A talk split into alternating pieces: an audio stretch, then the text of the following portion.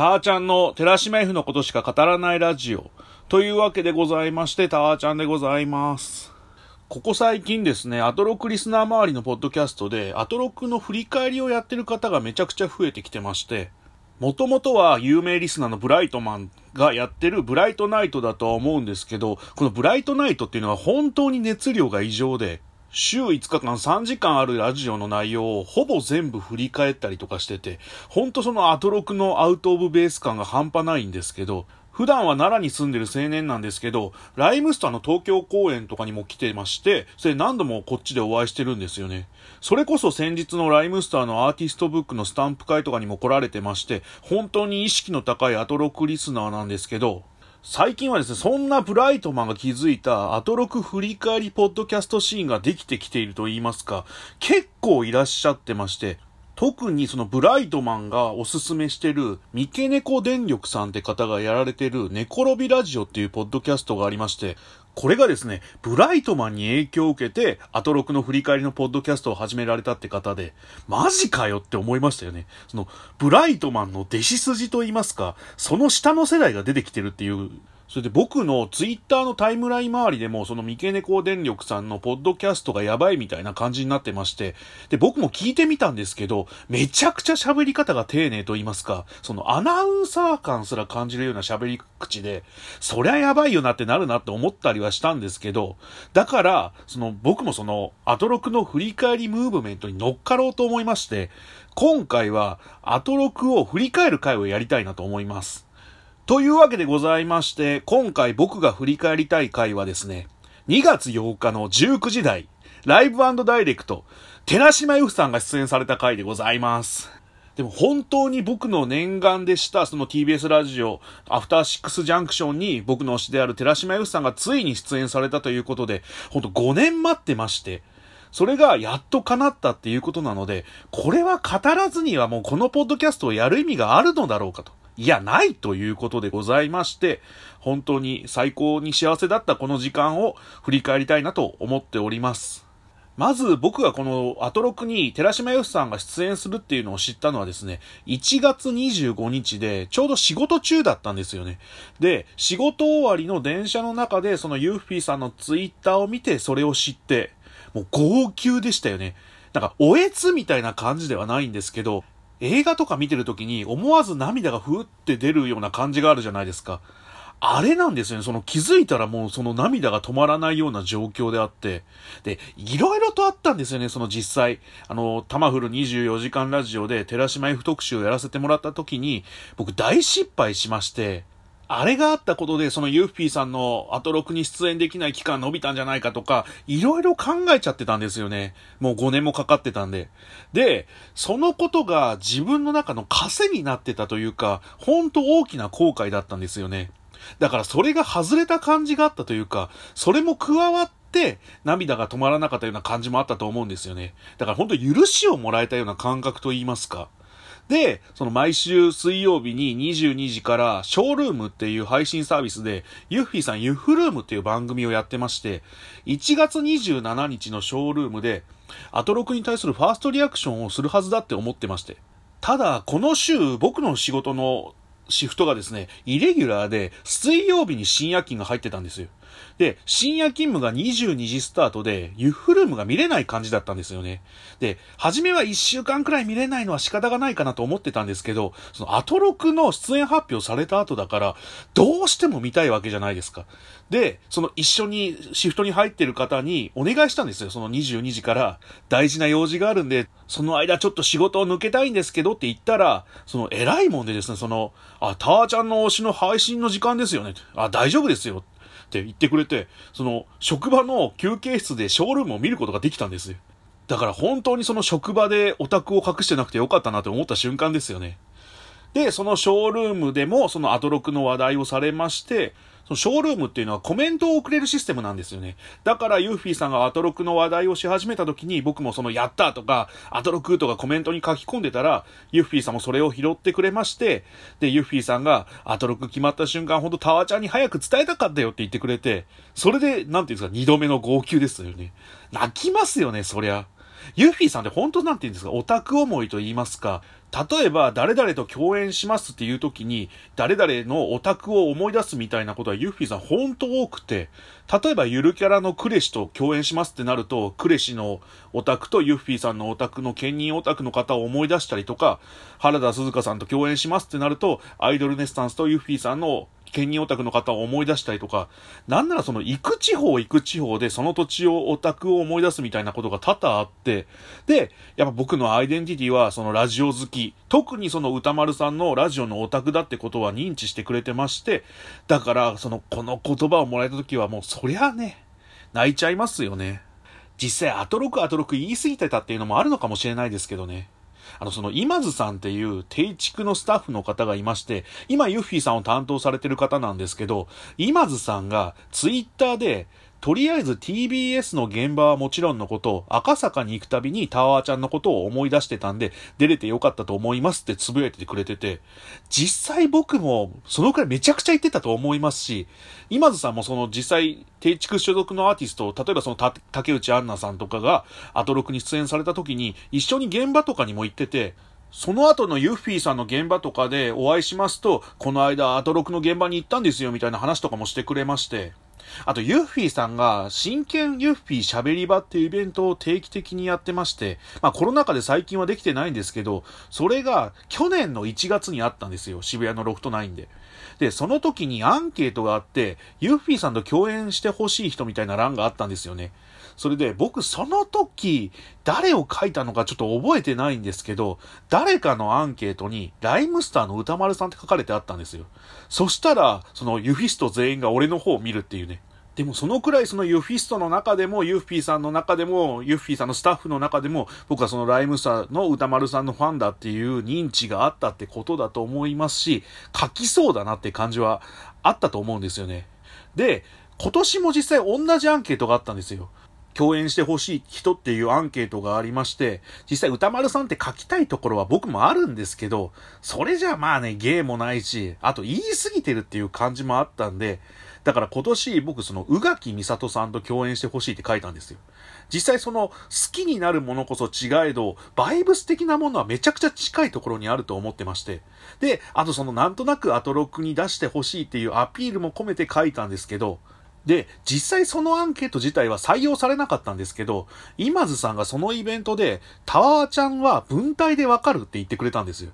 それもその普通に嬉しかったんですけど、今考えるとその宇垣さんっていうのが採用されなかったのは、もしかしたらもうそのタイミングでアトロクの出演決まってたのかなとも思ってまして、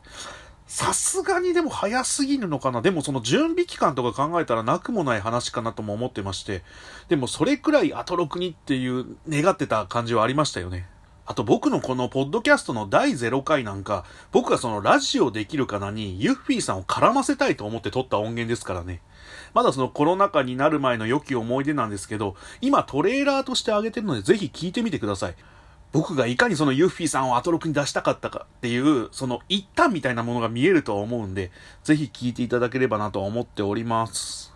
そしてですね、待ちに待ち続けたユッフィーさんのアトロク出演、2月8日を無事死ぬことなく迎えたわけなんですけども、でもその日、その目覚ましテレビの占いで、僕天秤座なんですけど、天秤座が最下位だったんですよ。で、これ僕そのアトロクの時間までに死ぬ可能性あるなって思ってて、だからその日外に出るときなんかその最新の注意払いましたけどね。ただまあ何事もなくこの日を迎えられまして、でも僕、なんて言うんですか、関係ないのに、めちゃくちゃ緊張してまして、で、僕と一緒でそのユッフィーさんとアトロクの兼任オタクである長崎出身さんって方がいらっしゃいまして、その方もめちゃくちゃ緊張したって言ってまして、だから僕も一緒でそのドキドキがもうずっと止まらない状態で、しかもその1時間くらい前から緊張してるんですよ。僕そのとりあえず、アトロクの日を迎えるにあたっての作戦を立てるわけじゃないですか。個人的にはその、絶対にウェルカムメールで読まれたいと思ってまして、で、そのウェルカムメール自体は前日までに考えてまして、これをどのタイミングで送ろうかって思って、で、送ったのが結局放送開始の1時間前に送ったんですよ。で、そこから緊張が始まったような感じでして、でも1時間経ってもまだ1時間あるんですよね。その18時に放送が始まって、歌丸さんと熊崎和人さんがオープニングで、やれハーフマラソンの情報収集の話とかされてるんですけど、あとダミンを貪ったみたいな話をされてたんですけど、全く頭に入ってこなくて、だから番組始まってもまだまだ緊張してたんですよ。あとこの状態を1時間も続くのかと思って耐えれるかなとは思ったんですけど、でも無事19時を迎えることができまして、それで歌丸さんが番組初登場遅くなりました。寺島由布さんとお電話が繋がっておりますって言ってくれて、ユッフィーさんが、もしもしって言った瞬間に、あ、アトロクにユッフィーさんの声が乗ったって思って、そしたらもう3度目の号泣ですよね。しかもその、今回は、僕家で聞いてたので、もう、なんで、おえつでしたよね、ほんと。ああああって泣きじゃくって。それで、そのうちにその自分のメールも読まれるんですよね。だからちょっとは落ち着かなきゃ落ち着かなきゃって思いながら、精神を少しずつ安定させていったっていう感じはありましたよね。しかも、なんていうんですか、ありがたいことに、その歌丸さんとかも煽ってくれまして、その寺島優さんの出演を祝うというかと、楽しみにしてるというか、ことほぐメールがたくさん来ておりまして、みたいなことを言ってくれて、それ、代表的なこの男のメールを紹介させてください。ラジオネームタワーちゃんです、みたいな感じのことを歌丸さんが言ってくれるんですよ。ユフィさんも、よかったね、みたいな感じで言ってくれて、そこからなんか歌丸さんとユフィーさんが僕のことを喋ってくれてるんですよね。なんて言うんですか、めちゃくちゃ嬉しいと言いますか、あの、その、アトロク、翌日にですね、マイスイート方面、こんなに嬉しいことはないってコーナーが始まるんですけど、まあ、いわゆるその人から言われた何気ない褒めの一言を、そんななんかささやかな一言があるだけで人は生きていけるんだと。そんな未だに噛み締める褒めの言葉を味わうっていうコーナーなんですけど、このマイスイート方面が、この歌丸さんと寺島由さんから一気に来た感じがして、まあ今までもそのユッフィーさんからのマイスイート方面は死ぬほどあったんですけど、それのなんか最高潮の部分が一気に来たような感覚ではありましたね。で、僕が送ったメールが読まれるんですけど、これもう一回ちょっと読み直してみますと、寺島由さんのライブダイレクトの出演本当に待ってました。そして待ちすぎました。前身番組のタマフルの頃から足掛け5年以上待ち続けて、もう現世では会えないのかなとすら思ってました。そして今日ずっと待っていた寺島由さんのアトロク出演の瞬間を迎えたことで、この5年間寺島由さんを、そしてタマフルアトロクを好きでい続けて本当に良かったなって思えます。このような場を設けてくれたアトロクの皆様には多大な感謝を、ユッフィーさんとユッフィーさんのスタッフさんには良い曲を作り続けてくれて、そして夢を叶えてくれてありがとうと、そしてアトロクを聴いてるリスナー全員に、どうだ、これが俺の自慢の推しだと、胸を張って伝えたい思いです。めちゃくちゃ楽しみにしてます。っていうメールだったんですけど、その、ブライトナイトでいうお焚き上げメールの逆バージョンをやってみたわけなんですけど、本当になんて言うんですか、その現世では会えないと思ってたのは結構マジでしたからね。だから5年ってそのくらいの感覚はあったんですよね。その逆にまあ5年待ったからこその喜びもあったと言いますか、だから本当にご褒美みたいな瞬間ではありましたよね。でも、そのさっきも言った通り、ユッフィーさんがいい曲を作り続けてくれて、そしてスタッフさんの働きがあったからこその今回のアトロクの出演だと思ってたので、本当になんていうんですか、思いのままに書いた感じはありましたね。でですね、歌丸さんのインタビュー、ユッフィーさんに対するインタビューが始まるんですけど、なんと言ってもその歌丸さんのお言葉ですよね。ユッフィーさんもそのショールームでご褒美みたいな現場っておっしゃられてましたけど、本当に歌丸さんのそのユッフィーさんへのお言葉が全部優しくて、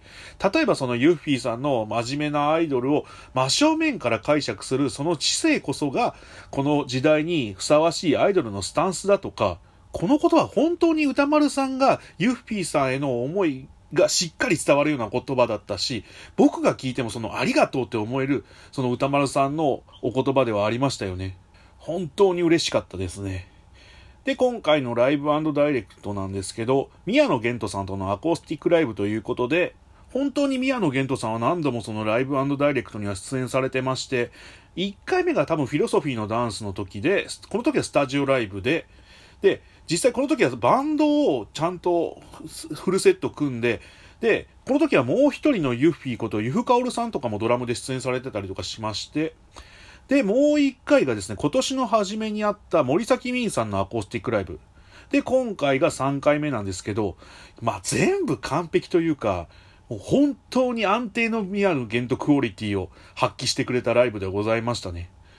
で、僕、去年の秋に、ユッフィーさんと宮野源斗さんのアコースティックライブに行った時も思ったんですけど、やっぱり宮野さんって、えぐいくらいギターもピアノも上手くて、で、宮野さんも、例えばアコースティックライブの時とかは、この楽器一つでどう聞こえるかみたいな構成を改めて作り直して、アコースティックライブでもそのしっかり聞き応えのあるライブをやってくれる。シンプルに聞こえるけど、えぐい工夫がされてあって、だからこそその宮野源斗さんとのアコースティックライブという時点でもう勝ちは確証してた感じはありましたよね。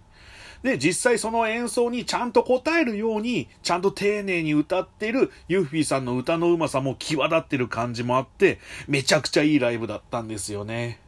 で、実際このアコースティックライブが終わった後に、この編成でアトロクに出演してほしいって僕ツイッターでつぶやいてまして、だからその時の再現って感じもあって、めちゃくちゃグッときた感じはありましたね。で、今回のアトロクのアコースティックライブ、セットリストに関しては、新しい私、みんな迷子、天使のテレパシー、私になるっていう4曲で、最初の2曲に関しては、その新曲で初めてアコースティックバージョンを聴いたんですけど、もうめちゃくちゃ良かったですよね。改めてその新しい私とみんな迷子、いい曲だなって思ったと言いますか、僕実際鴨さんからツイッターでユッフィーさんのアトロク出演が決定した時にメンションをもらいまして、その時にですね、アトロク出演の最後の一手は、みんな迷子が超いい曲だったっていうことだったので、鴨さんにもめちゃくちゃ感謝ですみたいな感じで返したんですよね。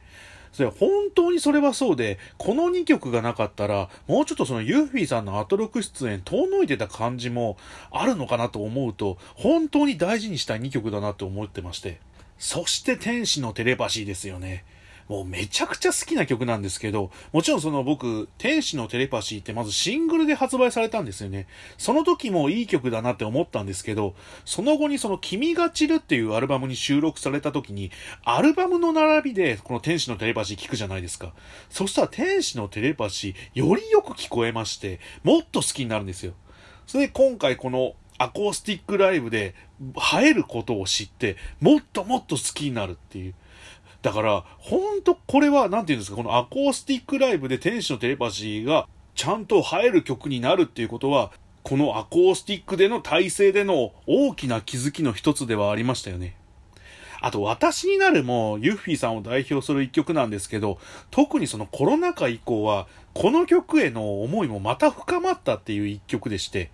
しかもこの曲、もともと、まあ、歌詞は歌人である加藤千恵さんが作った曲で、それで作曲は宮野源斗さんなんですけど、もともとはこの私になる曲の方が違う方の曲の予定だったんですよね。でも急遽その曲が使えなくなってしまいまして、それでどうしようってなった時に手を挙げてくれたのが、当時まだまだ新進気鋭の作家だった宮野源斗さんだったんですよ。で、ここまでのその私なるを名曲に仕立て上げてくれまして、で、そこからの縁で天使のテレパシーとか新しい私に繋がったっていう感じもあるので、本当に私になるはありがたい楽曲だなとは思いますよね。もしかしたら宮野さんがいなかったらもう少しそのユッフィーさんのアトロク出演伸びてた可能性もありますしね。宮野様々ですよね、本当に。あとやっぱりいい曲をたくさん歌ってるっていうのはユッフィーさんの強みと言いますか。だからこそそのアイドルがアコースティックのライブをやっても聞き応えがあるっていうのはね、それは本当嬉しいことというか、そのことにちゃんと気づかされるライブだったなとは思いましたね。で、その後の感想メールで、やっぱりこういう時には外してこないブライトマン。まあ、ブライトマンは僕はちょこちょこユッフィーさんを勧めてたっていうのもありましたし、多分今度のアコースティックライブの京都の公演にも来てくれるみたいな話だったので、まあ、見事に釣れたって感じで、本当ありがとうございます、ブライトマンいつも。あとそのジャスティン・ヒーハーさんですかね。そのユッフィーさんの曲をまだ聞いたことがなかったということで、だから本当にこういう方々に届いてくれたっていうのが嬉しいですよね。やっぱその20分くらいライブに時間をしっかり取ってもらえるっていうのは、本当アトロクの強みではありますしね。で、今回はアコースティックライブだったんですけど、もちろんユッフィーさんそのフロアボム的な曲もたくさんありますし、狙い撃ちとか全然とかいいようなおよろしくとか、次はだからそっちでライブダイレクト出てほしいですけどね。あとは何といっても特集ですよね。ユフィさん、今回のそのみんな迷子とか新しい私のリリースタイミングでのラジオの稼働って、ほぼほぼゆるキャラの話をしてるんですよ。ただ今回一切してないんですよね。紹介部分でもその、ゆるキャラの湯の字も出してこなかったわけですしね。でもこれはアトロク側の英断ですよね。やっぱりその歌丸さんの興味は間違いなく楽曲にあるんだし、アトロク初登場でその違う成分を出すのは、ちょっと情報過多な部分もあると言いますか、やっぱここは、このそのゆるキャラという部分を出さなかったことに関しては、本当にアトロクナイスチョイスって思いましたよね。でも、やっぱユーフィーさんといえば、ゆるキャラのアウトオブベースではあるんですよ。だから、次は特集でぜひとは思いますよね、ほんと。よろしくお願いしたいところです。というわけで、僕実際1月はそのユッフィーさんの現場には本当行けてなくて、まあ、こんなご時世なので、なかったって、現場がなかったっていうのもあるんですけど、ただこの2月にこんな素敵なライブを聴かせてもらって、本当に寺島 F のオタクで良かったって思える夜ではありました。そんなアトロクにユッフィーさんが出演した回の振り返りの回でございました。というわけでございまして今日はここで締めたいと思います。以上、タワーちゃんでした。また明日